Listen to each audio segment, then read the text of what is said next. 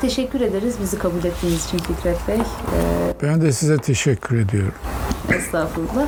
Ee, bahsettiğiniz gibi biraz nerede doğdunuz, nerede büyüdünüz, nasıl bir çocukluk geçirdiniz? Ee, bunlardan bahsedebilir miyiz? Şimdi ben 1940 yılında Denizli'ye 35 kilometre uzakta bir dağ köyünde doğdum. Köyün adı Kösten köyü. Bu yani Konstantin'den kalmış olma ihtimali var. İlkokulu köyde okudum. Ortaokulu Denizli'de okudum. Lise 1'i de Denizli'de okuduktan sonra İzmir Atatürk Lisesi'ne geçtim. İzmir Atatürk Lisesi'nden mezun olduktan sonra da siyasal bilgi Ankara Siyasal Bilgiler Fakültesine geldim. Fakülteden mezun olduktan sonra doktora yapmak üzere Paris'e, Fransa'ya gittim. Orada esas itibariyle az gelişmişlik, koloni sömürgecilik, emperyalizm, kapitalizmden sosyalizme geçiş problemler üzerine çalıştım. İlk yaptığım akademik çalışma Küba'da planlamaydı. İkinci çalışma e, Pearson raporu ve az gelişmişlikti. Doktora tezimde az gelişmiş ülkelerde sanayileşmeydi. Doktorayı bitirip döndükten döndüm hemen asker alındım. Tuzla Yedek Subay Okulu'ndan, piyade okulundan 6 ayın sonunda sakıncalı piyade olarak Erzurum Oltu'ya sürgün edildim. Tabii öyle bir durumda yani askerlik sonrası herhangi bir yani bir kamu kurumunda iş bulma imkanı yok. Çünkü henüz 12 Mart'ın şey sıcaklığı devam ediyordu. Bence tö- şeyde bu Ankara'da bu dönemin o etkili öğretmen örgütü olan TÖBDER'in araştırma bürosu başkanlığını yaptım. Oradan mühendis odalarında da gene benzer bir çalışma, bir dönem çalıştıktan sonra İstanbul'da DİSK'in Devrimci İşçi Sendikalarının Siyasal İlişki ve Sosyal İlişkiler Daire Müdürlüğü yaptım kısa bir süre.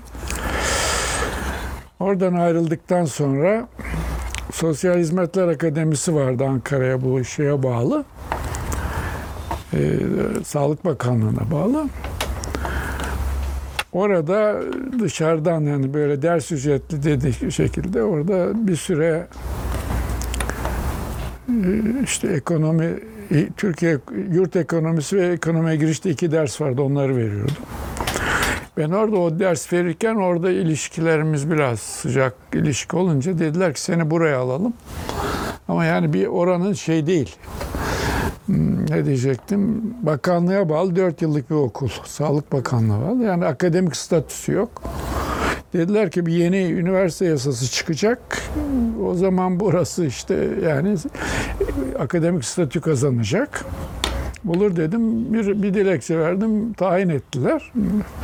Fakat bir süre sonra hükümet düştü ve o, o üniversite reform yasası gündemden düşünce sonra işte bir, bir gün bir ilan gördüm gazetede. Bu Ankara İktisadi İdari Bilimler İlimler e, Akademisi'ne bağlı Bolu'da bir okul açılmış. İşte Bolu Sevk ve İdarecilik Yüksek Okulu. Orada işte sosyal politika ve Türk ekonomisi bir ilan vardı. O ilana müracaat ettim. Kabul kabul yani şey oldu ve o göreve başladım. 1991 yılında orada öğretim üyesiyken Paradigma İflası yayınlandı. Yayınlandıktan 15 gün sonra soruşturma ve dava açıldı. Oldukça uzun bir yargılamadan sonra 20 ay hapis ve önemli miktarda da para cezasına çarptırıldım. Ondan önce biz Ankara'da bir özgür üniversiteyi kurmuştuk. Fakat ben hapse girince biraz oranın işleyişi problemli hale geldi. İki şık var ya devam etmek yola ya da kapatmak. Ben devam etme kararı verdim ve Türkiye Ortadoğu Formu Vakfı diye bir vakıf kurdum hapisten çıktıktan sonra. Özgür Üniversiteyi onun çatısı altına aldık. Şimdi Özgür Üniversite'nin daha doğrusu Türkiye Ortadoğu Forumu'nun neden öyle bir kuruma ihtiyaç var? Benim kafamda şöyle bir problem vardı. Birincisi Türkiye'de böyle çok köklü bir Avrupa merkezli ideolojik yabancılaşma var. Yani insanlar kendi buradan değil de oradan bakıyor yani batıdan bakıyor. Bu tabii entelektüel bakımdan bir takım sıkıntılar yaratan bir şey. Bir kere buna karşı bir duyarlılık oluşturmaktı birinci amacım. İkincisi Türkiye'de çok köklü bir bağnaz köşeli bir resmi ideoloji var, resmi tarih var. Bu resmi tarih ve resmi ideolojiyle ya karşı da bir çıkış. Bir de tabii bu neoliberalizmin dayatılmasıyla, Sovyet sistemin çöküşüyle sosyalizmin, sosyalizm ütopyası zaafı uğradı. O ütopyanın yani tekrar canlandırılması babında bir yani böyle aşağı yukarı üç ana tema üzerinden Orada tabii işte dersler yapıyoruz, seminerler yapıyoruz. Bildiğiniz gibi, tahmin ettiğiniz gibi grup çalışmaları vesaire yapılıyor. Bir dergi çıkardık. Özgür Üniversite Forumu diye. İlk sayısı küreselleşme ile ilgiliydi. İkinci sayısı Avrupa merkezcilikle ilgiliydi. Üçüncü sayısı da Sovyetler Birliği nerede hata yapıldı idi. Yani orada işte sonra bir iki kitaplar yayınlamaya başladık. Önce o kara kaplı kitapları yayınladık. Bunlar yani sayfa dediği 80-100 olan hani okuması kolay. 30 küsür orada kitap yayınladık. Sonra e, onu bir yayın evinin yayın evi yani biz kitabı hazırlıyorduk ona veriyordu. O bize 200 kitap veriyordu. Biz o 200 kitabı satı yani öyle bir şey. O fazla verimli olmadı o. Sonra kendimiz kitap e, yayınlamaya başladık. Bir taraftan dediğim gibi dergi e, yayınlanıyordu. E, o arada tekrar bir yazımdan dolayı gene hapise girdim. Onu da Kalecik cezaevinden orada şey yaptık falan. Netice itibariyle işte bir dizi bir dizi sözlük çıkardık. Çok önemli bence bunlar. Bir tanesi iki ciltlik kavram sözlüğünü çıkardık. Resmi ideoloji sözlüğünü çıkardık. Bir de yani şunun şundan daha kalın olmak şartıyla e, ekonomik kurumlar ve kavramlar sözlüğünü çıkardık. Resmi tarih tartışmaları diye 11 yani Türkiye'de resmi tarih tartışmaları 11 kitap yayınladık. Tabii çeviriler de oluyor. İşte benim yaptığım çeviriler var. İşte Samir Amin'den yaptığım çeviriler vesaire var. Sonunda İstanbul'da şube var baştan itibaren. Buradaki şu Ankara'yı kapatıp İstanbul'u merkez yaptık. Yani o Türkiye Ortadoğu Forum var. Merkezi orası olmak şartıyla. Yani özetle benim ve Özgür Üniversite'nin serüveninin özeti böyle yani.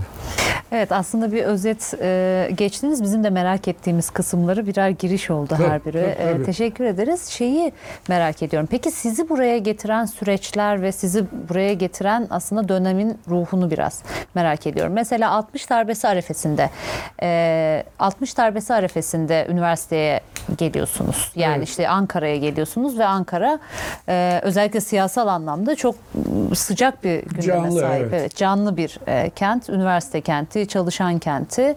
E, nasıl bir ortam vardı siz geldiğinizde? Darbe iklimini e, öncesini ve sonrasını biraz Şimdi benim Ankara'ya özgür şey, siyasal bilgiler geldiğimde Menderes'in Menderes'in üçüncü periyot, yani üçüncü dönem iktidarıydı. 57-58'ler 59, ben 59 sonunda geldim ama 60 yani. Tabii baskıcı bir dönem var. Mesela gazeteler bir sürü yasaklar var. Bazı gazete mesela gazeteleri gazetelerin birçoğu bazen böyle bazı sütunlar boş çıkardı, bazen siyah çıkardı vesaire. Mesela Cumhuriyet Gazetesi'ni filan e, öyle koynumuzda taşıyorduk yani böyle bir hava vardı. Yani çok sert bir politik e, ortam vardı.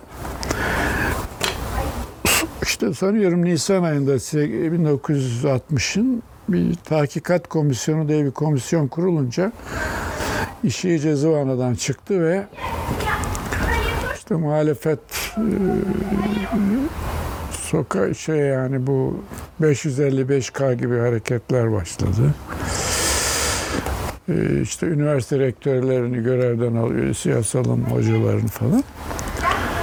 Yani oldukça sert bir ortam vardı yani. Ee, hani mesela işte Adnan Menderes'e demokrasi kahramanı diyorlar ya, o doğru değil. Ee, ama tabii onun idam edilmesi de son derece yanlış, utanç verici bir şey ama. Ee, sonra işte bir şöyle oldu. 29 Nisan 1960'ta İstanbul'da bir öğrenci mitingi e, oldu. Orada bir arkadaşımızı yakından bir polis kurşunuyla vurulmuştu. 29 Nisan 1960. Biz de bir gün sonra siyasal bilgiler ve hukuk yan yanadır. Bilmiyorum biliyor musun? Orada onu biz de yani bir karşı eyleme giriştik. İşte konuşmalar yapılıyor. İşte marşlar okunuyor. Şarkılar vesaire. Saat 4 ki civarında öğleden sonra jandarma polis ortak saldırdı. Hatta o iki, fakültenin ikinci katına da kurşunladılar. Yani oraya şey yaptılar. falan. Şimdi biz polis ve jandarma çevirince tabii e, dışarıya kaçma imkanı yok. Yani fakültenin giriş kapısına doğru kaçtım. Arkamdan polis kovalıyor. Şey kaçıp oradan solda kantin var. Kantinin aşağısında da yemekhane var. Yemekhaneye hız ama nasıl kaçıyorum? Çok e, herhalde oraya indikten sonra bir darbe almışım ve ertesi sabah uyandığımda beyaz çarşaflar meğer tıp fakültesi hastanesinde. Neyse sabah bir de o hanım böyle zarif bir hanımefendi doktor muayene etti. Siz çıkabilirsiniz dedi. Çıktım zaten yakındır orası. Bu dikim evi siyasal çok yakın. Ee, işte yurda yürüdüm. Bizim yurt fakülte aynı binadaydı o zaman. Baktım e, yurdun kapısında asma kilit var. Ön tarafa dolandım. Fakültenin kapısında da asma kilit var. Biz o gece de hastanedeyken sıkı yönetim ilan ediliyor. Bütün yurtlar boşalıyor. Üniversiteler kapatılıyor. Sıkı yönetim ilan ediliyor. Kala kaldım. Para yok, pul yok. Şimdiki gibi telefon imkanı yok. Ailene ulaşma şansın yok. Neyse o, o- ondan sonra şöyle oldu. Bizim Denizli'den bir benim orada ortaokuldan arkadaşımın babası vardı bu Çubuk Barajı'nda. Orada jandarma komutanıydı. Dedim şimdi ne yapacak? Para yok, bir şey yok. Dedim ki gideyim oradan ödünç para alıp oradan memlekete gideceğim. Aslında neyse oraya ulaştım Çubuk Barajı'na. Fakat istemek zor. Bilmiyorum sizin için de öyledir. Bir türlü isteyemiyorum. Yani para bana para ver falan. Bir oğlu vardı bizden küçük. Ona dedim ki ya buralarda para kazanmanın bir yolu yok mu dedim. "E, Var abi dedi ne yapacağız? Dedi ki bir küp alacağız, e, buz alacağız, bardak e, su, su satacağız. Şimdi o çubuk barajı da o zaman piknik yapılan bir yer, çok hoş bir yer. Şimdi barajın böyle önünde bir şey var, önünden yol var yani şeyde. Olur dedik, tamam. Neyse kurduk oraya bir tarafına şeyin. Şimdi o satıyor ben orada oturuyorum. Bizim siyasaldan bir kız arkadaşımız çıka gelmezmiş. Şimdi ya, araba. Fikret ne yapıyorsun? Dedim ki bu su satıyor. Ben de onu dedim. Halbuki o zamanki şi- o şimdiki bilincim olsa yani sanki su satmak yani bir daha o yaşta dikkat et bak hemen hemen kendini farklı görmeye yani bu çok kötü bir bu eğitimin böyle bir işlevi vardır.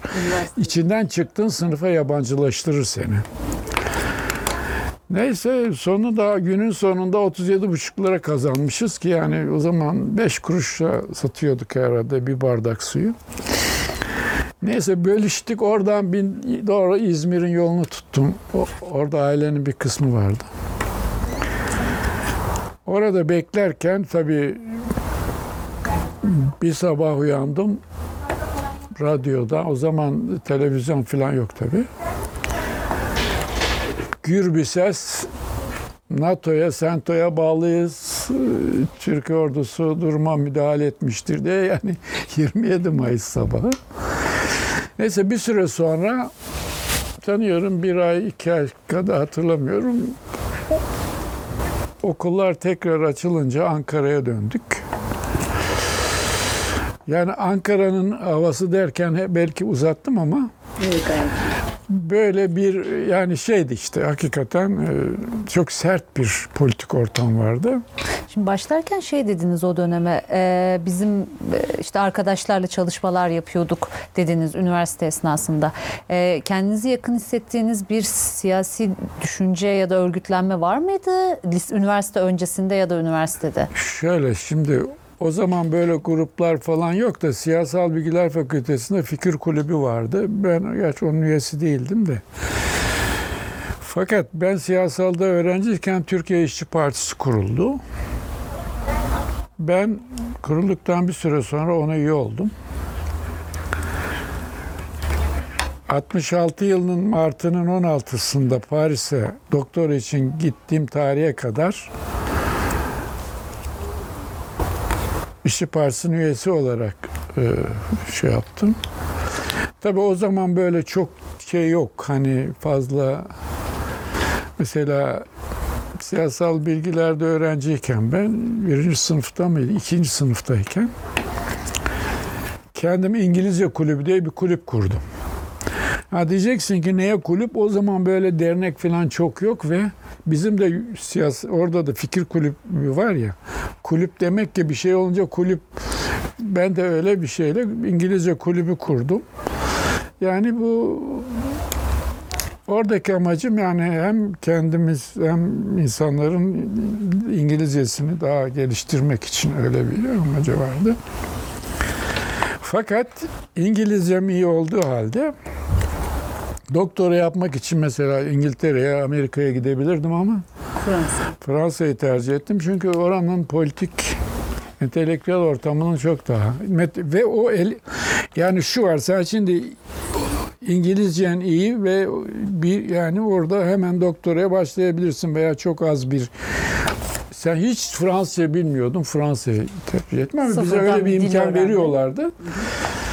Yani mesela öyle olsa hani politik entelektüel kaygıların olmasa o zaman yani sırf yani kariyer ekmek parası o zaman Daha hızlı ilerlenebilecek o zaman bir şey. bir an önce gider, bir an önce doktorana yap, bir an önce gelirsin falan filan ama fakat şöyle bir şey de oldu sonuçta. Benim için özel bir durum vardı. Sakıncalı piyade biri e, İşçi Partisi'nden beri içsicili bozuk. Zaten beni artık akademide görev almam falan o zaman o, o, o hava mümkün değildi ama. Bir de böyle benim gibi politik yani netameli olmayanları da doktorayı bitirip döndüler. Bizim benim tanıdık bir sürü arkadaşım. Geldiler böyle hiç yani hiç bakın bu devletin şöyle bir özelliği var. Hiçbir şeyin sonunu getirmez bu. Öyle bir devlet. Şimdi seni bak o kadar masraf ediyor, yolluyor. Sen doktora yapıp geliyorsun. Ne bir yer gösteriyor ne bir yere yani böyle bir şey. Mesela bir grup arkadaşım şeyde Milli Eğitim'de bir odada git toplanıyorlardı orada. Bir kısmı bunalıma falan giren oldu. Sen düşünebiliyor musun? Doktor yap geliyorsun. Sana söz verilmişti. Planlama uygulanıyor biliyorsun. Birinci, birinci plan, ikinci plan falan. O zaman o birinci 5 yıllık plana göre yeni kurulacak üniversitelere akademisyen yetiş yani hoca yetiştirmek üzere çok sayıda insan yollandı. Fakat dönüşte millet ortalıkta kaldı çoğu. Birileri bir yerlere gitti, bir şeyler oldu falan filan. Yani netice itibariyle e, bilmiyorum şey galiba bağlantıyı kay- kaybettim ama Yok, hiç, e. Ö- öyle bir şey. Neticede yani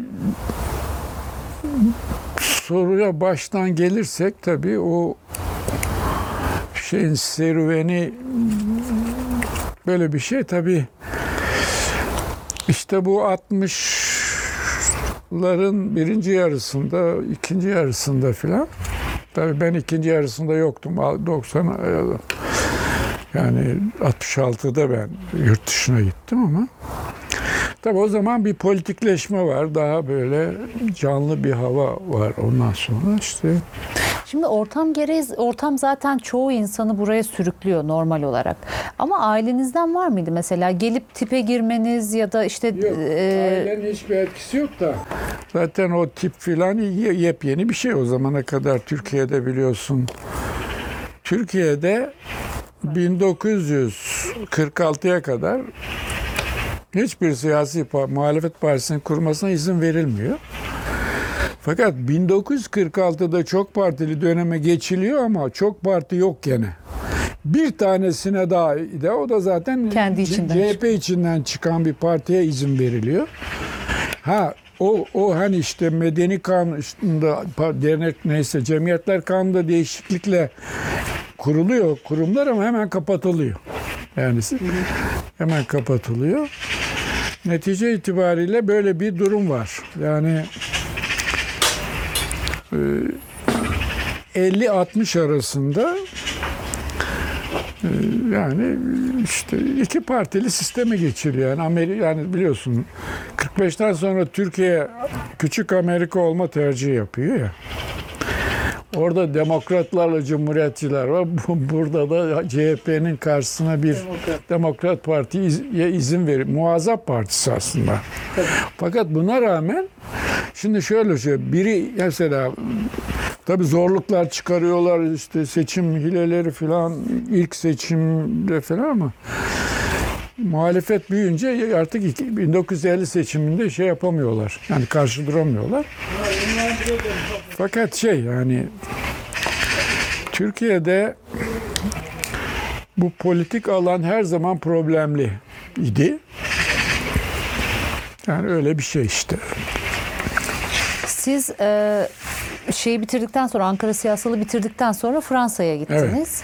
E, oradaki temel motivasyonunuzu da aslında işte e, İngilizce konuşan bir ülkeye gitmek yerine işte Fransa'yı tercih etmenizin e, bir entelektüel çaba, entelektüel bir kaygı olduğunu ve Yani politik entelektüel kaygılar olan birinin yani mantıklı bu yani. Ve şimdi ha ben verdim şeyin son derece isabetli olduğunu bil- söyleyebilirim yani. İyi ki iyi ki öyle bir karar vermişim. Yani tabii yani buraya dönüp burada etkili olmak yani böyle bir şey var mı? Yani bizim benim ailem çok demokratik bir aile. Ee, babam eğitmendi. Dedem molla ama çok e, açık bir adamdı son derece. Yani öyle bir aileden geliyoruz ama e, aileden şuraya git, burada oku filan diye veya Fransa'ya git öyle bir hiç en ufak bir şey olmadı yani öyle. Hep kendi kendi tercihimdi. Ne yaptımsa kendi tercihim. Ya bu durumda zaten Fransa'nın e, Fransa'da muhatap olacağınız ortamı kısmen biliyordunuz.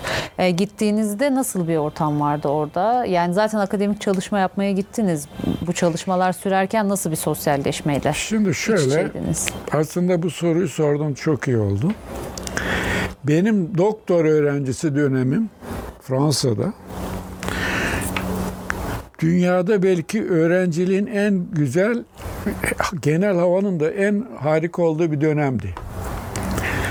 Yani düşün işte Vietnam Savaşı bir tarafta, işte Çin'de Mao, Küba'da devrim olmuş, Cezayir bağımsızlığını kazanmış. İşte bir takım ulusal kurtuluş savaşları önemli bir mesafe kaydetmiş. Son derece politik, canlı hem politik hem entelektüel, artistik planda çok canlı bir dönem. Yani şöyle düşün şimdi bir üniversitenin Fransa'da bu e, faşizmin yenilgisinden sonra çok iyi bir sosyal güvenlik sistemi oluşmuş. Harika bir sistem oluşmuş. Mesela her üniversitenin bulunduğu yerde bir de üniversite lokantası var ve devlet yed- yediğin yemeğin yarı fiyatını ödüyor. Dört çeşit yemek çıkıyor yani öyle bir şey var. Mesela bir de onların kafeteryalar oluyor. Mesela her diyelim bu tarafı şey bu tarafı kafeterya. Mesela o kafeterya oturuyorsun. Burada Cezayirli, orada Afrikalı, orada Vietnamlı, orada Japon, yani Amerikalı falan yani bir sürü dil konuşuluyor ve fakat hep politik şeyler konuşuluyor yani. Zaten biliyorsun 1968'de ünlü öğrenci hareketi oldu. 68 baharında. Fakat sadece öğrenci baharı değildi o. Ee, Fransa'da belki dünya tarihinde de bir ilkti. 10 milyon işçi bir ay grev yaptı. Mesela metro çalışmıyor. Tren çalışmıyor. Otobüs yok. Yani yürüyerek gidiyorsun ya da otostop yapacaksın. Mesela insanlar böyle yürüyerek gidiyor. Diyelim birkaç sokaktan bir, bir kavşaya geliyor. Oturuyorlar orada hiç kimse kimseyi tanımıyor. Oradan geliyor bir, bir konuyu tartışıyorlar. Böyle bir hava var. Müthiş canlı bir hava vardı. Şey vardı yani.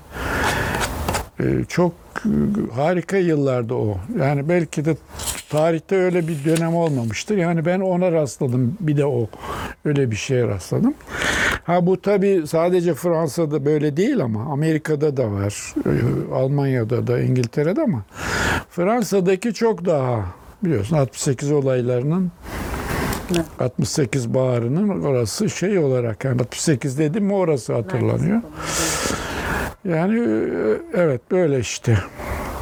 Kaç yılında döndünüz Türkiye'ye? 73'te döndüm. Döner dönmez asker aldılar ve 6 ay ps- psikolojik baskı, işkenceden sonra sakıncalı piyade olarak şöyle şimdi bu belirli meslekler olanlara özel kuraya tabi oluyor. Yani dönemin sonunda.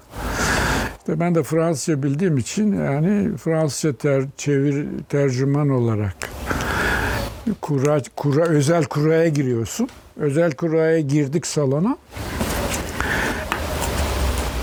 Bana yaklaşınca üsteğmen benim ismimi Fikret Başkaya nerede demeye başladı. Yanımda bir arkadaş vardı. Bak dedim beni arıyor. Biliyorum çünkü sen 6 ay sana adamlar baskı yapmış belli ki yani şey, Bir şey gelecek. bir şey gelecek. Ee, Siz dedi salondan çıkın dedi bana. Neye dedim? Genelkurmay'dan dedi ve emir var dedi. O kadar başka cevap yok. Oradan tabii Erzurum Oltu 200. 46. Piyade Alay'da buldum kendimi.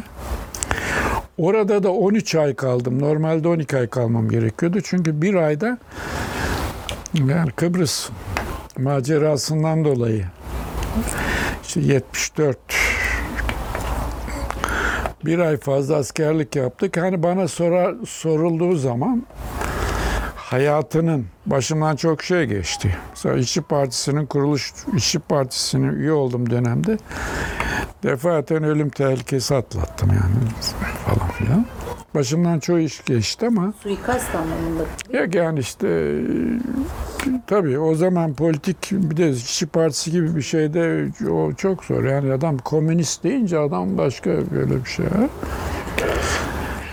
Yani o şeyde m, orada bana altı a- bir yıl şey yaptılar, psikolojik baskı yaptılar.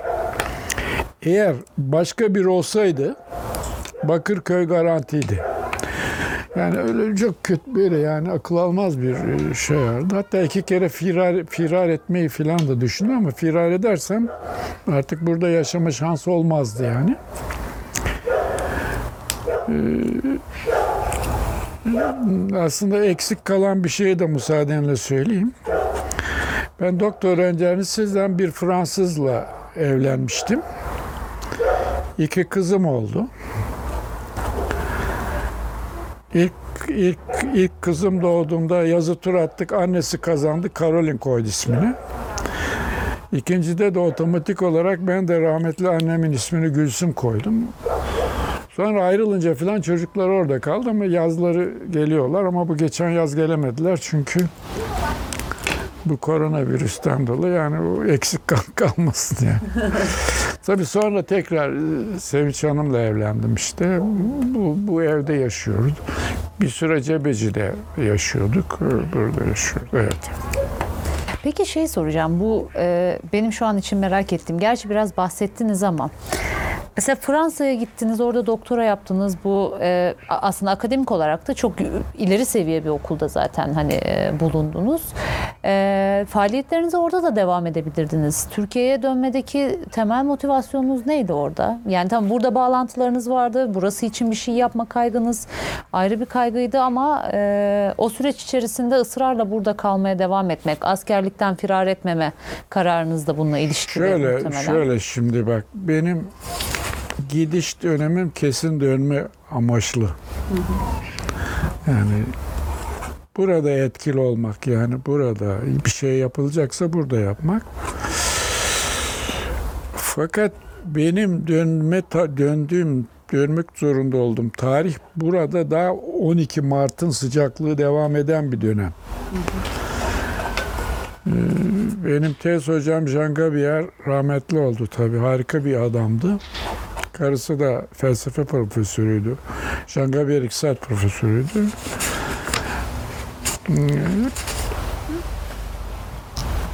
Yani ben hani şey olduktan sonra yani buraya dönmek riskliydi yani o benim gibi birinin. Orada da siyasi faaliyette bulunuyordum çünkü ben.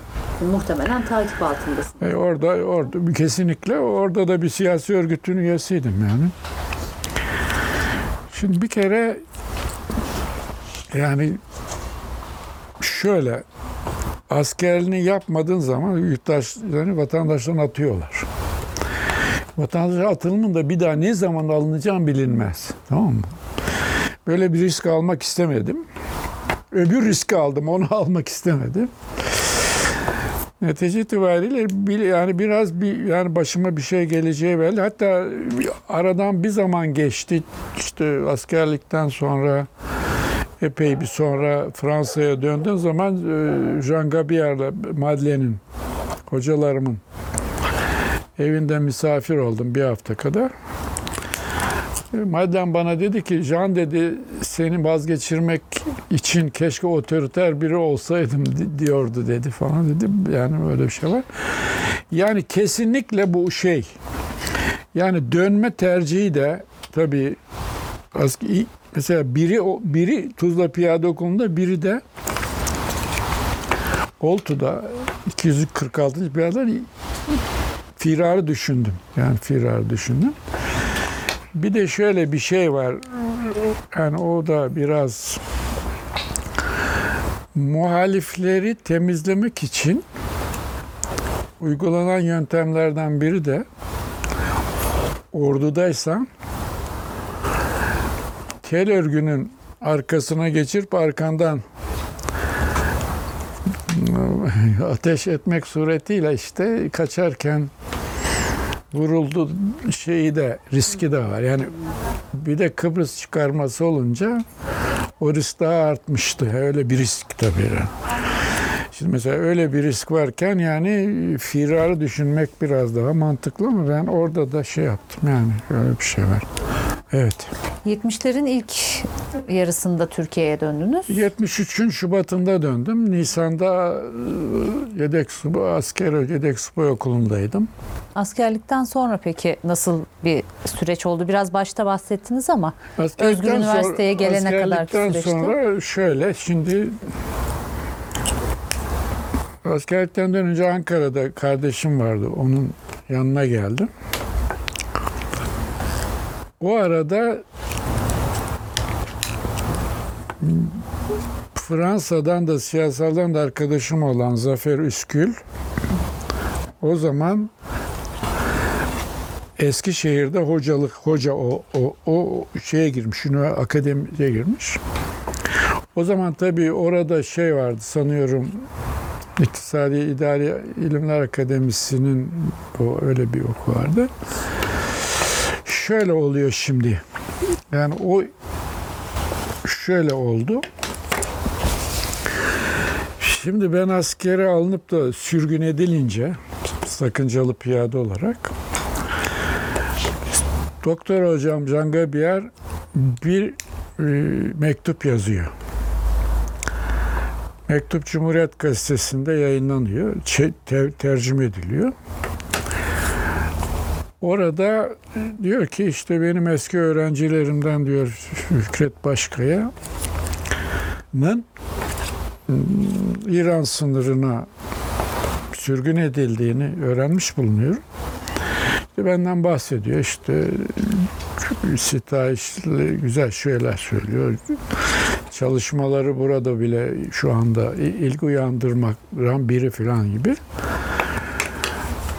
Eskişehir'de bir öğretmen o o gazete o gazetenin o şeyini kesip saklıyor. Aradan Töbler Araştırma Bürosu baş kurmaya karar verince de o sakladığı yerden çıkarıyor. Zafer ile bizim tanışıyor. Zafer'e diyor "Ya böyle böyle o diyor onu buluruz diyor biz o baş, benim baka- lakabım başkandı siyasal bilgilerde. Başkanı buluruz diyor. Ee, bir telgraf Eskişehir'e gel. Başka bir şey yok. Allah Allah niye? Zafer Üskü neyse. Gittim neyse mesele bu. Neyse gittik Zafer'in evinde. O öğretmen üçümüz şey yaptık falan. Bana dedi ki git dedi TÖB'lerin başkanına benim tarafımdan geldiğini söyle ve durumu anlat. Bir şey yaptım. Gittim ben. Başkan bana bir dilekçe yazın dedi. Bir, bir hafta sonra mı ne orada TÖB'de araştırma Bölge başkanına işe başladım öyle. Yani tes, hani tesadüflerin insan hayatındaki rolü. Mesela o mektup Jean Gabier mektubu yazmasa, o mektup yayınlanmasa, onu bir öğretmen şey yapmasa mesela öyle bir iş imkanı yok. Yani tesadüfler böyle bir şey yani. Sizin tahayyülünüzde peki akademide devam etmek mi vardı? Efendim? Siz Fransa'dan döndükten sonra akademide devam etmeyi mi E, e, gayet tabii arzu yani hayır, zaten gidiş amacın o hani Zaten o. akademide ama akademiyenin yakınına bile yaklaşamazsın yani o, sakıncalı biri olarak yani beyaz kağıt gerekiyor yani memur olmak üniversitede gören o zinhar çok o, o, o zaman çok zor. Ancak o konjonktürün yani değişmesi gerekiyordu ki Töbder'den sonra e, disk ile mi devam ettiniz? Yok, e, mühendis odalarında bir süre gene araştırma işte oradan Merter'deydi o zaman Diskin Genel Merkezi. Orada da siyasal ve sosyal ilişkiler dairesinin müdürlüğü yaptım. Ama bir süre sonra kendi isteğimle ayrıldım. Öyle. Oradan sonra nasıl devam ettiniz peki? Özgür Üniversite'ye gelene kadar ya da üniversiteye geçene Oradan kadar? işte Zaten herhalde Oradan yüksek okula... Ankara'ya geldikten sonra işte dediğim gibi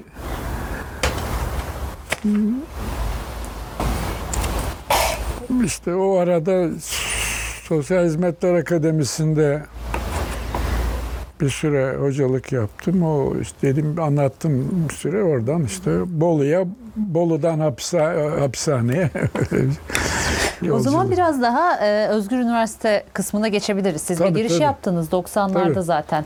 E, 90'lar öncesinde 92'de. kuruluyor. 92 mi kuruluyor? Ekim.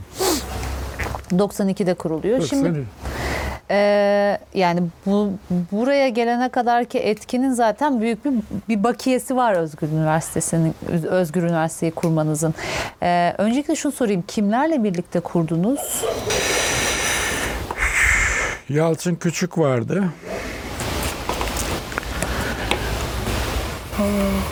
İsmail Beşikçi vardı. Ahmet Kerem Çebi vardı. Avukat Ali Yıldırım vardı. Başkaları da vardı. Kurduk. Müthiş ilgi vardı. Bir süre sonra, bir 5-6 ay sonra Yalçın Küçük ben dedi Paris'e gidiyorum dedi. Ondan sonra tamamen bana benim benim üzerimde kaldı. Ee, Bir, bir dernek çatısı altında faaliyet gösteriyor. Fakat o dernek nasılsa kapandı. Kapanınca bizim şey boşlukta kaldı.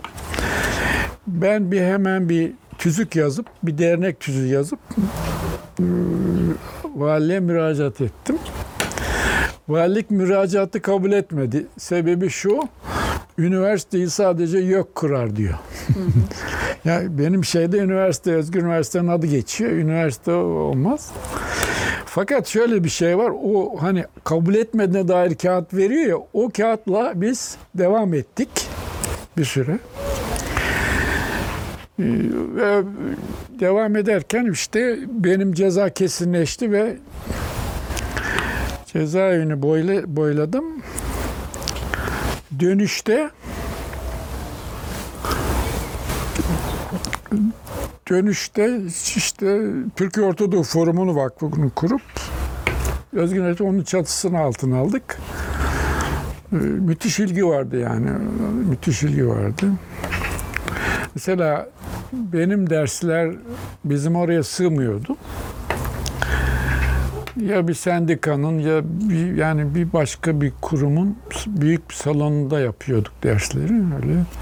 Mesela bazı derslerde insanlar su- sadece koridor değil şeye Yani merdivenlere kadar dolu oluyordu. Böyle çok şey vardı. Aslında bu bir alternatif düşünme ve eğitim Tabii, biçimi. tabii, tabii tabii yani bu verili eğitim sistemi köleleştiren bir sistem aslında. Tamam resmi ideolojiyi enjekte ediyor, şırıngalıyor. Yani insanların ufkunu yani köreltiyor insanların bilincini köreltiyor.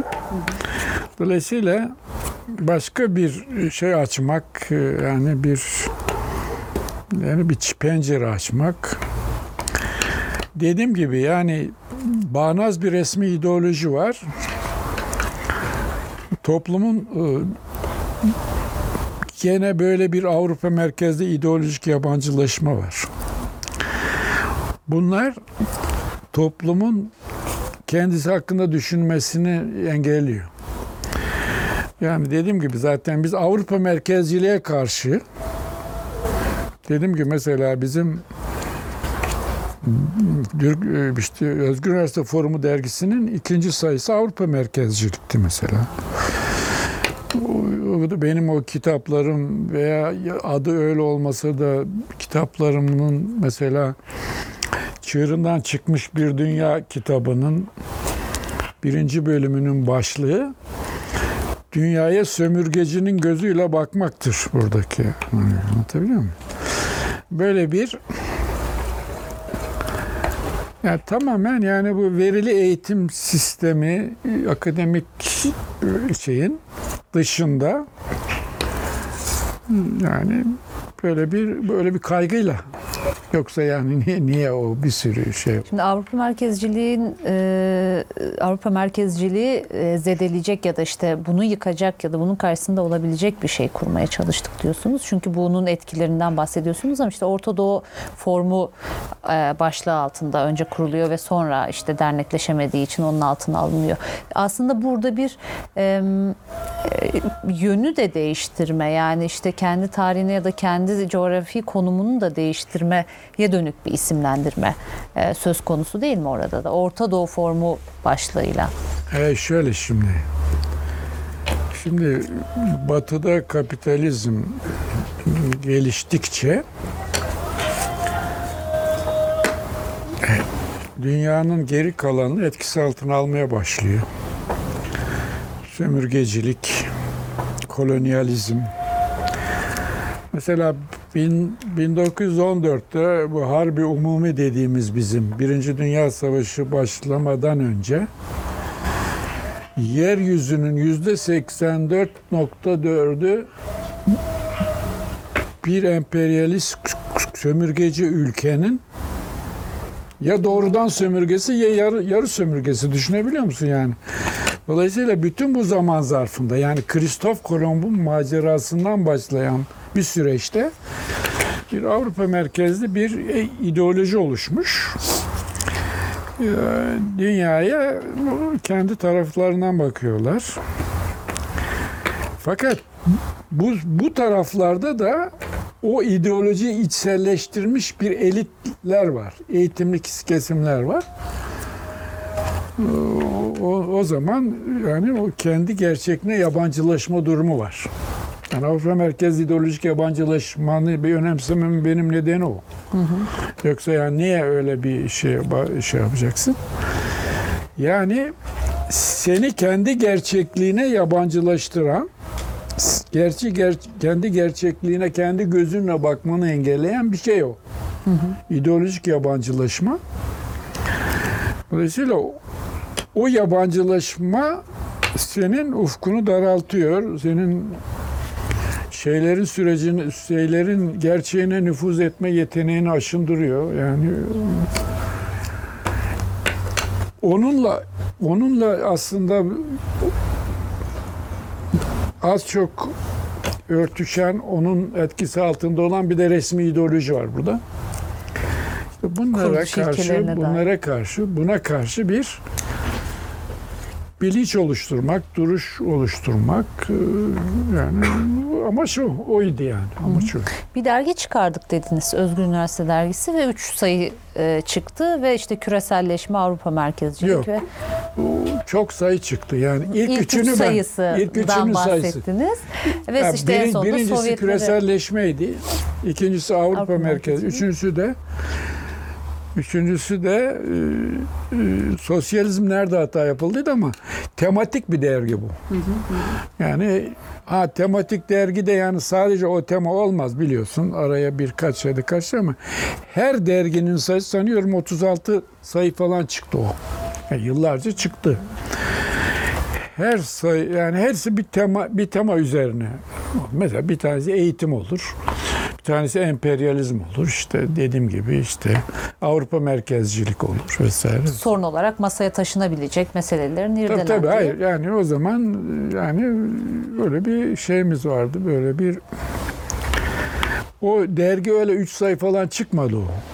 İlk üç sayısı İlk 3 sayı. Şeyle çok e, paralelleştirdim. E, doğru mu bilmiyorum. Özgür Üniversite'nin manifestosunda yani kuruluş manifestosunda aslında işte amaç manifestosunda. Kuruluş bildirgesin diyorsun. Evet. e, yine bu başlıkları işleniyor. Yani bu Evet, aslında evet. paralel Evet evet. ilerliyor sanıyorum değil mi? Tabii tabii.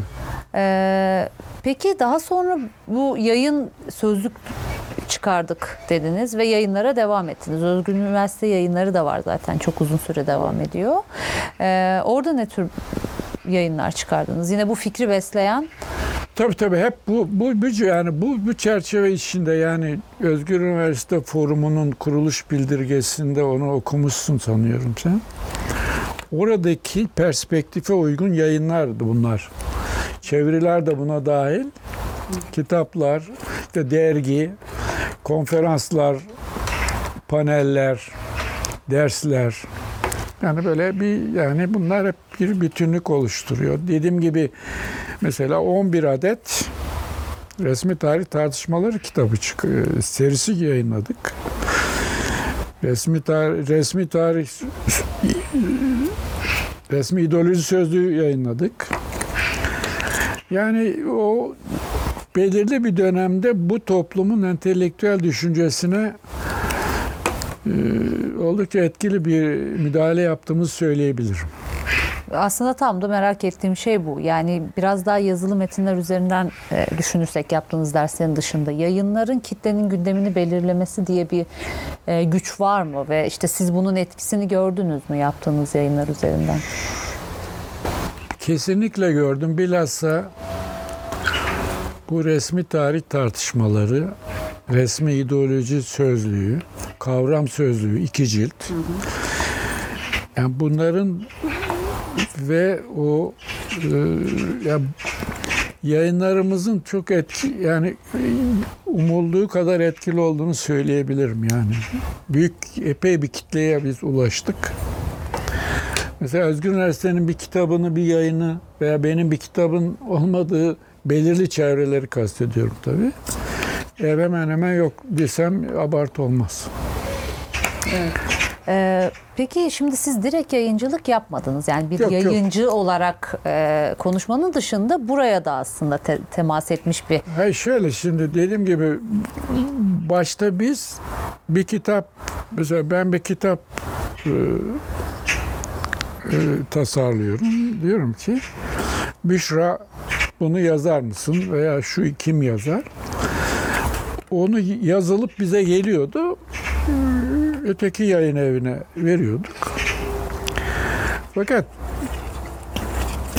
işte bize 200 kitap veriyor. Yani aynı bir şekilde. Biz onu satacağız. İşte kendimize gelir falan. O fazla verimli olmadı. Kendimiz yani Özgür Üniversite e, e, yani şey yaptık. Özgür Üniversite Kitaplığı diye bir yayın evi kurduk biz. Yani bayağı yayın evi. Yani bildiğin yayın evi. İşte, işte bütün yayınları onun üzerinden yaptık. Onun üzerine yaptık. 2013 yılına kadar devam etti. Bu 2013'te yayınları durdurduk. neden? Ya şöyle şimdi biz ticari yayın yapmadığın zaman başka amaca hizmet etmek üzere yayın yaptığın zaman ya mesela ticari bir yayın olsa ne satar diye düşünür. Biz ne satar diye değil. Ne okutmalıyız? Ne okut ne ne neyi yayınlamak uygun o ona göre yaptığımız için tabii süre sonra yani biraz şey olmaya başladı. Yani yayın evinin kendini yeniden üretmesi zorlaşınca kapattık. Siz çeviri de yaptınız o dönem. O dönem çeviri de yaptınız epeyce yine yayın evine. Ee, bugün hala sanıyorum devam ediyor. Yordama'da yaptığınız çeviriler var. Tabii tabii benim bilhassa Samir Amin'den yaptığım çeviriler var. Yani kapitalizmin tarihi diye bir çeviri var. Kapitalist ekonominin temelleri diye bir çevirim var. Karanlık Zafer diye bir çevirim var. O İngilizceden yaptım çeviri. Yani tabii ona paralel olarak yani telif ve çevirilerle gidiyordu yani. Ama tabii çeviriler daha az ama e, telif olanlar yani bizim ürettiklerimiz veya burada üretilenler daha çoktu. Yani ben şeydi 1998'de Kahire'de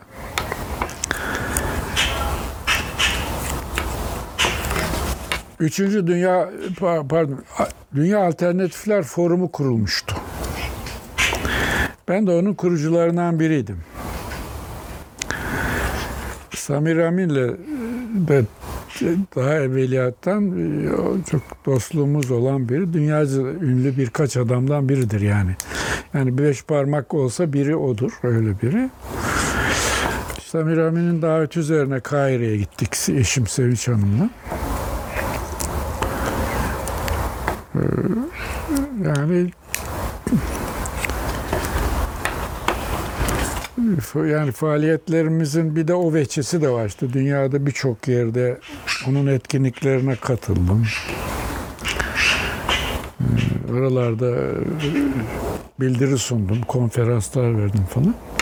Şimdi biz Böyle bir tarafı da var. Evet yani biz sol yayıncılıkta ağırlıklı mesela sol yayıncılık yapan, misyon yayıncılığı yapan e, isimlerle görüştüğümüzde e, çoğunlukla çeviri eserler yoğunluklu bir e, yayıncılıktan daha sonra telif eserlere geçiş yapılıyor. Aslında bu biraz Türkiye'nin yayın hareketi e, seyriyle de çok ilişkili bir durum. Şimdi e, siz de siz de çeviri yap- yapıyorsunuz. E, zaten bunu çok misyon üzerine yaptığınızı da söylüyorsunuz. Peki bu çevirilerin e, telif eserlerin üretilmesindeki etkisi nasıl oldu sol yayıncılıkta ya da sol düşüncede? Çevirilerin daha az etkili olduğunu söyleyebilirim. Telif eserlerin daha mı kuvvetli olduğunu Bir kere zaten çevirilerin sayı olarak daha az. Ama ona rağmen esas kendi yani ürettiklerimiz Tabii işte Samir Amin'in e, filan onlar etkili olmaması mümkün değil ama hmm, yani e, netice itibariyle tabii yani çevirileri öyle tesadüfen yapmıyorduk yani bu oradaki perspektife uygun olanları seçiyorduk. Evet.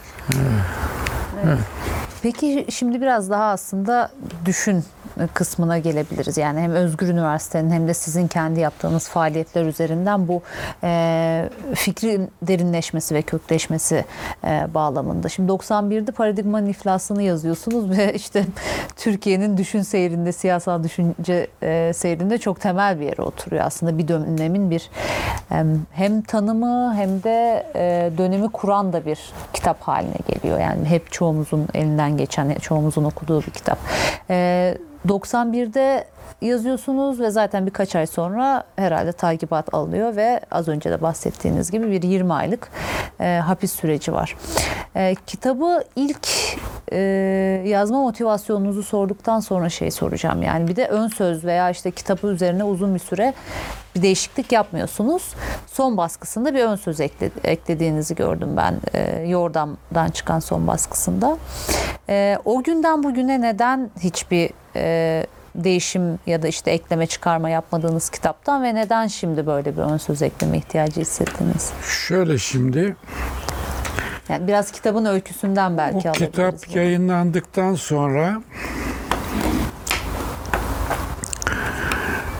çok sayıda baskısı yapıldı onun. Korsan baskılar müthişti o. Ben hapise girince hele kas- kasabalara kadar gitmiş böyle bir şey vardı.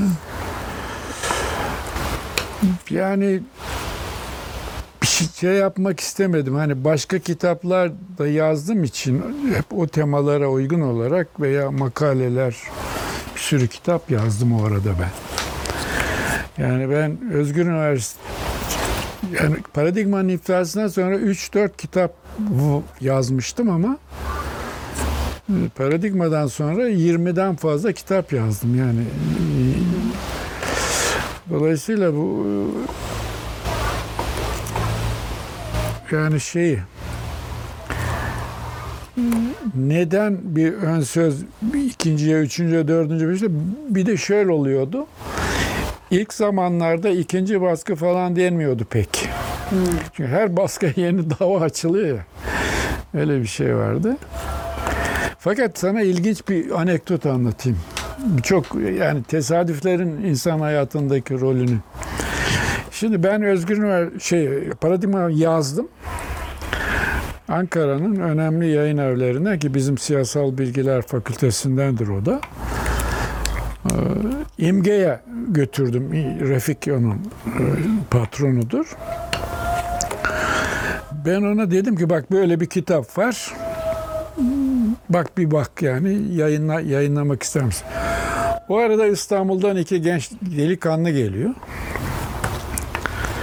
İstanbul'da Doz Yayın Evi diye bir yayın evi kurulmuş. İlk Musa Anter'in kitabını basmışlar. Bunlar o kitabı getirip işte e, İmge aynı zamanda kitapçı. Onunla konuşurken falan diyor ki ya bir kitap ver bir bakın diyor. Bu iki genç kitabı alıp gidiyorlar o benim el, yani daktilo metni. Sabaha kadar okuyorlar. Dönüyorlar diyorlar bunu bize bul bu adamı. Bu harika bir kitap. Ondan sonra bana telefon ettiler. Dediler o şey Ankara'yı bilir misin? Yüksel Caddesi'nin biraz o Mithat Paşa tarafında Burmalı diye bir yer vardı. Burmalı Kadayıf. Ben Burmalı Kadayıf'ı çok sevdiğim için randevuları orada verdim. Bunlara orada randevu verdim. Dedim gelin şurada şey. Neyse dediler hocam biz bu kitabı okuduk. Çok beğendik. Mutlaka yayınlayacağız. E, tamam dedim yani. İsmi üzerinde bir tartışma oldu hani. E, Yani işte resmi ideolojinin eleştirisi falan filan. Onu kabul ettiler. İlk ismi de paradigmanın iflasıydı değil mi? Hiç, değiş. Yok yok hiç, ismi olmadı. hiç değişmedi evet. Fakat ilk baskıda şey vardı. Başta ba- batılılaşma, çağdaşlaşma, kalkınma filan gibi bir o sonradan o nasılsa o silindi gitti o. Şey kaldı paradigma resmi dönüm eleştirisine giriş aç başlığı kaldı. Şimdi ben Aralık sonunda kitabı verdim Doz Yayın Evi'ne. Normalde Şubat'ta çıkmasını bekliyorum. Fakat o arada araya Mehdi Zenan'ın bir kitabını Bekle Diyarbakır diye kitabını koyuyorlar. Şey benim kitap e, e, Nisan'a kalıyor. Ni, kitap çıkmadan iki hafta önce terörle mücadele kanunu çıkıyor. Eğer daha önce çıksa e, Böyle bir sorun e, kalmayacak. Çünkü geriye doğru uygulanmıyor ya kanun. Evet. Hatta şöyle bir şey oldu. Öyle bir şey yokken o kan çıktıktan sonra bir gazeteci bana eve geldi şey röportaja. Anlattım bunun nasıl uygulanabileceklerini ilk o kanundan ilk hapse girenlerden biriyim veya birinci. Öyle bir e, hani tesadüflerin rolü dediğim bu. Yani Mehdi Zenon'un kitabı araya girmese paradigma Nisan'a kalmayacak. Nisan'a kalmayınca terörle mücadele kanunu kapsamının dahiline gir, şey, oranın dışında kalacağı için dava açılamayacak. Ha tabii bu devletin ruhunu bilen bir olarak yani onlar bir yolunu bulur belki derler diye. Devletin manevi şahsiyetine bir abuk subuk şeylerden e, Bak şimdi nelerden dava açıldığına dair bir anekdot anlatayım. Ee, sanıyorum 98 olabilir, 99 yani yılını hatırlamıyorum ama 2000 bile olabilir. 15 günlük bir gazete çıkıyordu şeyde. Gaziantep'te. Politik bir gazete. Sol bir gazete. Onun genel yönetmeni beni aradı. Dedi ki hocam dedi gelip Ankara dedi gelsen bir röportaj yapabilirim. Şu gün şu saatte gel dedim. Geldi ve uzun bir e, söyleşi yaptık. Sorduğu sorulardan biri de sivil toplum örgütleri. Ben dedim ki bak dedim sivil toplum örgütleri iki çeşittir. Bir yukarıdan egemenler tarafından kurulan, kurdurulan, finanse edilen. Bir de dedim aşağıdan halkın yani emekçi sınıfların, ezilen sınıfın kurduğu. Bunlar da dedim birinciler apolitizasyonun depolitizasyonun araçlarıdır dedim. Şimdi neyse gidiyor bu Mehmet işte bir başlık atıyor şeye yazıya. Sivil top- toplum örgütleri apolitizasyonun araçlarıdır diye. Neyse bir hafta on gün bir, bir, bir ay geçti hatırlamıyorum. Bir gün Özgür Üniversitesi'ye döndüm. Masamın üstünde bir sarı zarf. Anladım. Sarı zarf geldi mi ne olduğunu anlarım. Ama çünkü bir ara mesela haftanın üç günü ben e, Devlet Güvenlik Mahkemesi'ndeydim. O kadar çok gidiyordum ki bazen mesela araya zaman girince polisler oradaki mübaşir hocam hasta mı oldun diyorlardı. Öyle bir şey var. Yani anladım ne olduğunu ama nereden geldi? Açtım Adana Devlet Güvenlik Mahkemesi. O zaman bölge var, bölge ya. O zaman Antep, Antep'e şey dava açmış. Gerekçe ne biliyor musun? Apolitizasyonda APO, Abdullah Öcalan ima ediliyor. 3 yıl sürdü dava. Bak şimdi bu adamlar hu- hukuk fakültesini bitirmiş. Bir de ağır ceza yargıcı olmak için de yıllarını dirsek çürütmüş. Apolit yani ademi merkeziyetçilik nasıl bir şeyse anladın mı yani tersi. o an 3 yıl sürdü dava. Düşünebiliyor musun? Yani nelerden dava? Mesela şeyde yazıyordum ben uzun yıllar hep o Kürt e, geleneğindeki gazetelerde hep yazdım. Hala yazıyorum bu anda. Yeni Yaşam'da 15 gün, 12 haftada bir yazıyorum. Orada yazdığım yazılardan 5 yazıdan ikisinde e, dava açılıyor böyle yani. Dolayısıyla e, şey, şey yapıyordum. Sizi ağırlamak istiyorlardır muhtemelen. Evet, evet. Ee, çok da zor- zor Muha- muhabbetimi muhabbet herhalde özlüyorlardı da. Çok da zor değilmiş yani. Öyle bir şey var. Yani bu şu şu bunu bunu bu kadar şey şunun için anlattım ki yani bu hukuk sisteminde yargı yani dava konusu yapılamayacak, yargılanmayacak hiçbir şey yok. Yani bu mevzuat da zihniyet de buna gayet uygun. Şimdi mesela sen ne yapıyorsun? Akademide hocasın değil mi? Akademisyensin. Üniversite üyesisin değil mi sen? Senin işin nedir? Şu kitabı yazmak, şunu yazmak, bunu yazmak, ders vermek, konferans vermek. Bu. Peki fırıncı ne yapıyor? Ekmek pişiriyor. Kardeşim ben esas işimi yapıyorum. Kitap ki- benim maaşı niye veriyorlar bana? Kitap yazmam için. E sen o zaman fırıncıyı da ekmek pişiriyor diye. Aynı o kadar abes yani bu böyle bir şey.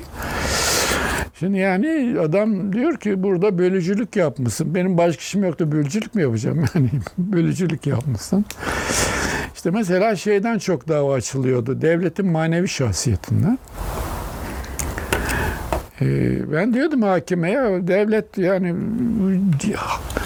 maneviyat insana mahsus bir şey. Fikret Başkan'ın maneviyatı bu. Bu duvarın, bu büronun, bu buradaki klasörlerin bunların manevi ne manevi şahsiyeti böyle bir şey. Adam o kanun öyle yazıyor. Bir, bir organizma olduğunu evet iddia etme biçimi. Şimdi kitabı ilk çıkardığınızda siz de söylediniz çok fazla baskı yaptı çok da ilgi gördü diye.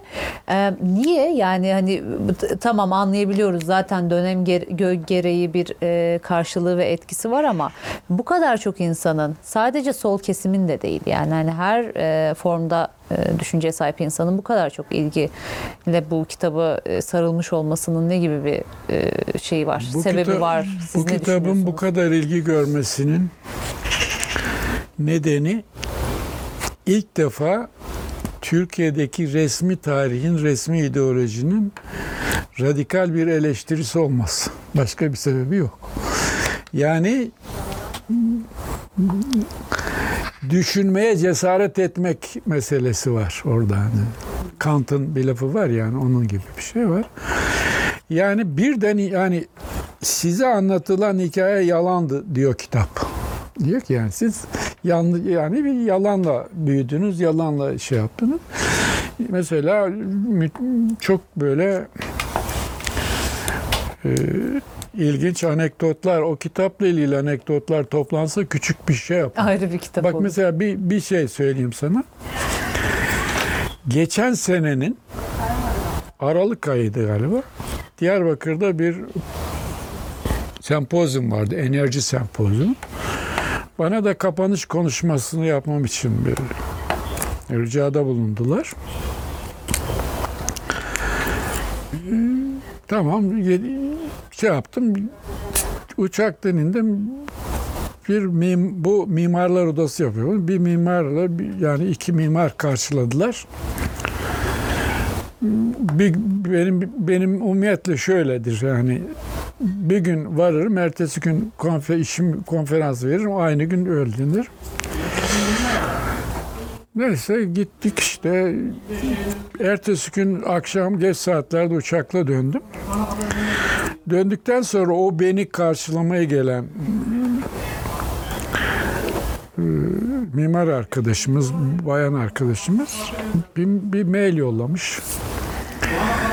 Hocam diyor size diyor paradigmanın iflasının yollasam orada diyor şeyde yani orada bir şey yapamadık yani çok yoğundu vaktim olmadı diyor imzalayıp bize döner misin? Ben dedim ya sen niye onu yolluyorsun? Burada bir- tane nasılsa bir paradigma vardır. Sen zahmet etme be. Yok dedi.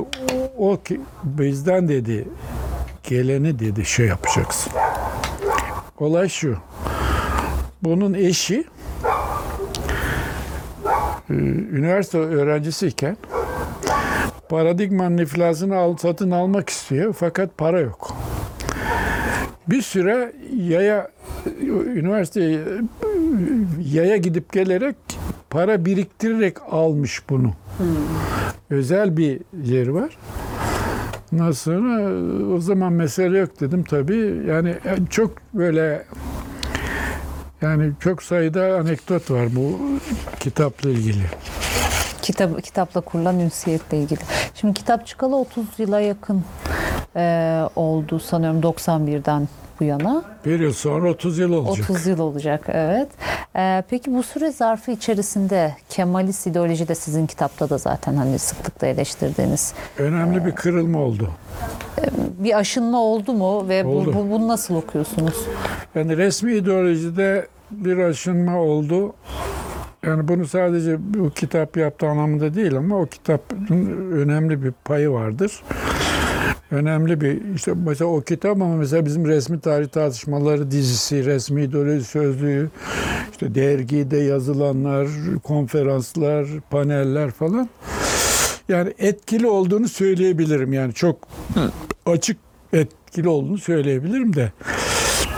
Yani diyeceksin etki ne kadar o, aa, o kadar da önemsiz bir etkisi olmadığını söyleyebilirim. Şimdi tabii biliyorsun bu rejimler resmi ideoloji olmadan var olamazlar. Şimdi bu o Adalet ve Kalkınma Partisi iktidara geldikten sonra o da kendi resmi ideolojisini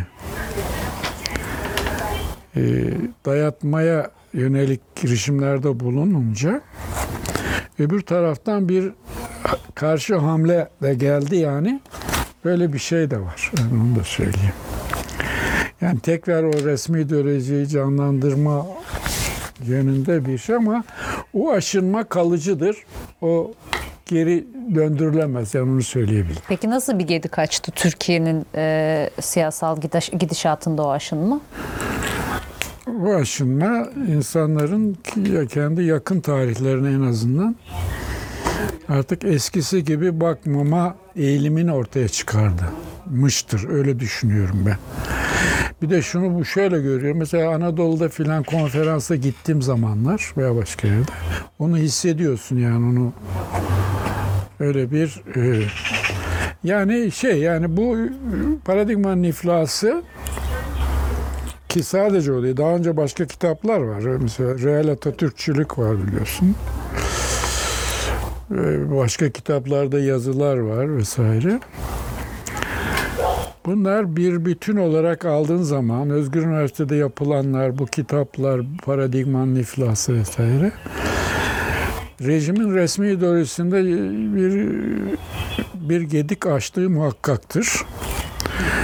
Ama diyeceksin o gediğin büyüklüğüne filan o tabii onu kimse şey yapamaz ama öyle bir şeyi Hayır, ben bunu şey olarak da görüyorum zaten yani hani fiilen de görüyorum yani mesela adam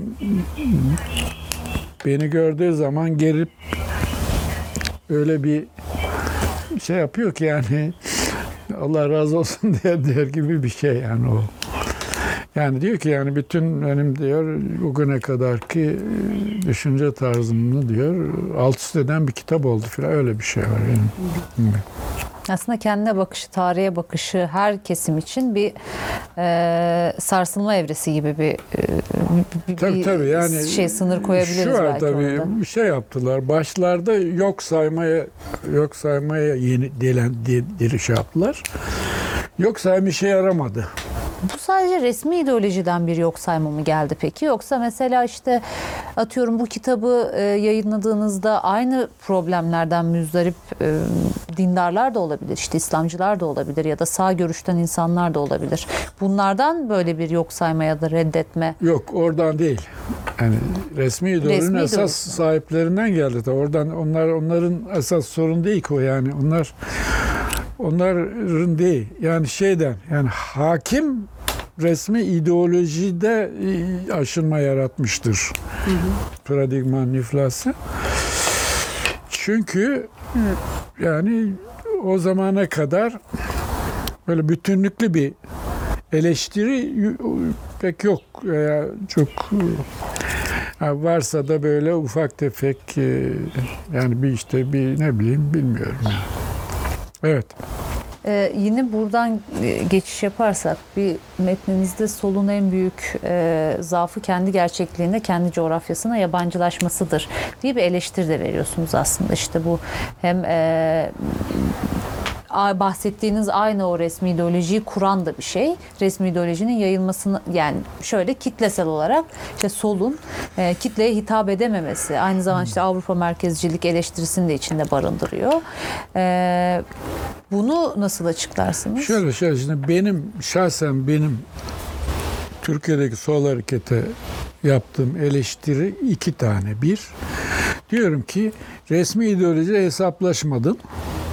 İki, Avrupa merkezli ideolojiyle de hesaplaşmadın. Avrupa merkezi. Bu iki tane müthiş iki handikap bu. Anlatabildim mi? Yani bu bu var. Yoksa sen mesela e, bir bu rejimi değiştirmek, yeni bir şey kurmak, insan haysiyetinin tecellisini sağlamak. Yani bu haysiyetsiz bir şey bu. İnsan haysiyetinin burada bir hesaba sokulmuyor ki. İtilip kakılan bir mahluk yani. Çaresiz insanlar, milyon milyonlarca insan yani. Şimdi bu güneş, bu ay, bu herkesin bu. Yani herkes için aydınlatıyor, herkes için şey. E ne yapmış? Bir takım adamlar bu dünyanın zenginine el koymuş. Bütün mesele bu. Bunu tersine çevireceksin. El koyunca sadece el koymamış. Bir de insanlığın geleceğini riske atmış. Şu anda yani Uygarlığın geleceği tehlikede. Neden? Çünkü kapitalizm sadece sosyal kötülük yaratmıyor ki. Sadece açlık, yoksulluk, sefalet, aşağılanma yaratmıyor ki. Bir de ekolojik yıkım yaratıyor. İklim krizi yaratıyor. Bu ne demek? Senin ayağın altındaki zemin sen üzerinde durduğun dalı kesiyorsun. Yani dolayısıyla yani insanlığın geleceği çok büyük bir risk var. Bunu nasıl önlersin? Dünyayı bu hale getirenlerin iktidarına son vererek. Küresel oligarşinin şimdi düşünebiliyor musun? Hastane hastane olmaktan çıktı Türkiye'de ve dünyada. Eğer bu ülkede bu kapitalizm olmasaydı, insan haysiyetine yazı bir rejim olsaydı bu, bu virüs olur mu olmaz mı ayrı. Çünkü ne virüs var, ne virüsler var. Her yeri oymuşsun, her yeri delmişsin, her yere burnunu sokmuşsun. Canlıların yaşam alanlarını mahvetmişsin, bilmem ne yapmışsın. Yok, bu virüsler gökten zembille mi iniyor? Bir yerden geliyor bunlar. Öyle komplo teorisi falan değil bu. Şimdi ne olmuş? Hastane nasıl biliyor musun? Tarifi hastanenin. ihtiyacı olanın her kim olursa olsun gidip orada derdine çare bulunduğu yer. Şimdi git hastaneye bakayım bir. Vezneye önce diyorlar bir vezneye uğra bakalım. Vezneye uğra. Hastane hastane dolma çıkmış. Bak yaşam için gerekli her şeyi elimizden aldılar. Su kirli. Parayla. Allah'ın suyunu niye bana parayla satıyorsun? Bir de vergi alıyorsun, bir de onun vergisini alıyorsun, bir de bir de atık su parası alıyorsun. 40 liralık şey geliyor diyelim. 40 liralık kullanmışsın. 70 liralık fatura geliyor. Yani ne, nedir bu? Yani bak hava zehirli. Nefti, su kirli, toprak yorgun. Her şey özelleştirilmiş. Bir takım kapitalistler, alçaklar yağmalıyor. Niçin? Büyüme. Büyüme ne? Büyüme sermayenin büyümesi. Sermaye, sermaye büyürse ne olur? Refah falan olmaz. Senin iktisatçı ne diyor? Bir ekonomi büyüyor, işte sorunlar çözülüyor. İşsizlik asla kapitalizm dahilinde önlenemez. Yoksulluk da önlenemez. Niye? Eşitsizlik yaratıyor. Niye? Bir kutupta zenginlik yaratmak için burada yoksulluk yaratman gerekiyor. Sistem öyle işliyor. Bu her ülkede böyle, dünya çapında da böyle. Yani Amerikalı o küstahça yaşamı nasıl sürdürüyor sanıyorsun sen? Afrika'nın zengin doğal kaynakları olan büyük bir zenginliğin üstünde duran Afrika'yı sömürüyorsun burada. Ne, ne, ne Amerika'nın, Avrupa'nın nedir? Kolo, Kristof Kolomb'un macerasından beri dünyanın geri kalanı o taraftan yağmalanıyor, talan ediliyor. İşte buna karşı yani bu, bu ne? Kapitalizm dahilinde insanlığın geleceği yok. Bir kere bunu bir yere yazacaksın. Yok kalkınmaymış falan yok öyle bir şey. Kalkınma falan yok. Olmaz. Niye? Kardeşim sermayenin büyümesi ne demek? Yani daha çok sömürü, daha çok kay- daha çok Şimdi mesela atmosfer niye ısındı? Karbon gazları havaya karıştı. Sera etkisi ortaya çıktı. İyi ya bunun o kadar şey sonuçları var ki yani insanlığın uygarlığın geleceği bakımından. Şimdi mesela bugün 16 Ekim 2020 değil mi? Burada si- sizinle burada söyleşi yapıyoruz. Açık havada. Kısa kollu gömlekle. Şimdi bu eskiden biraz zor yapılırdı bu. Bu ne demek? İklim kaymış. Dikkat et benim çocukluğumda rahmet yağdı derlerdi. Şimdi ya, ya, yağış şey verilince insanlar alarma geçiyor. Arabaların üstünü örtüyor filan. Anlatabildim mi? Hortumlar, Refleksler şeyler, değişiyor. seller, hortumlar işte dolu bilmem ne. Yani ne yapmışsın sen? Doğanın dengesini bozmuşsun. Niye bozmuşsun? Bir takım alçaklar ze- zengin olsun diye bozmuşsun. Ee, e, e, Dediğim gibi sosyal kötülükler, ekolojik yıkım. Ne olur o zaman? O zaman ne olur? Ha ne, ne olur bak söyleyeyim ha bu şey değil ha öyle iyimserlik kötümserlik meselesi değil. Biliyorsun yani iyimser de kötü ya iyimser yani iyi niyetli bir ahmaktır. Kötümser de kötü kötü niyetli bir ahmak. Yani ikisi de gerçek durumu bilmemektir. İkisi de abartma. Biri bu tarafa doğru abartma, biri bu tarafa.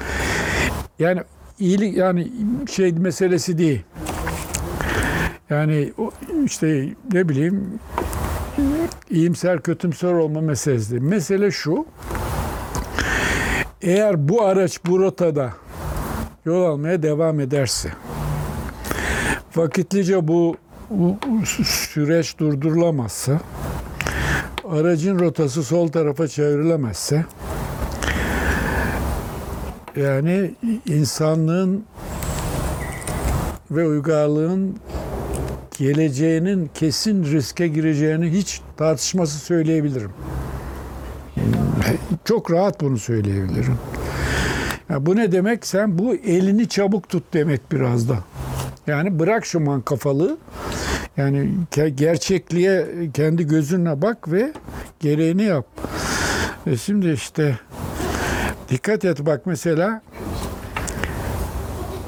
İngiltere dünyayı o hale getiren birinci ülke Amerika. En çok korona ölümleri niye orada oldu? Çünkü adam sağlık sistemini özelleştirmiş.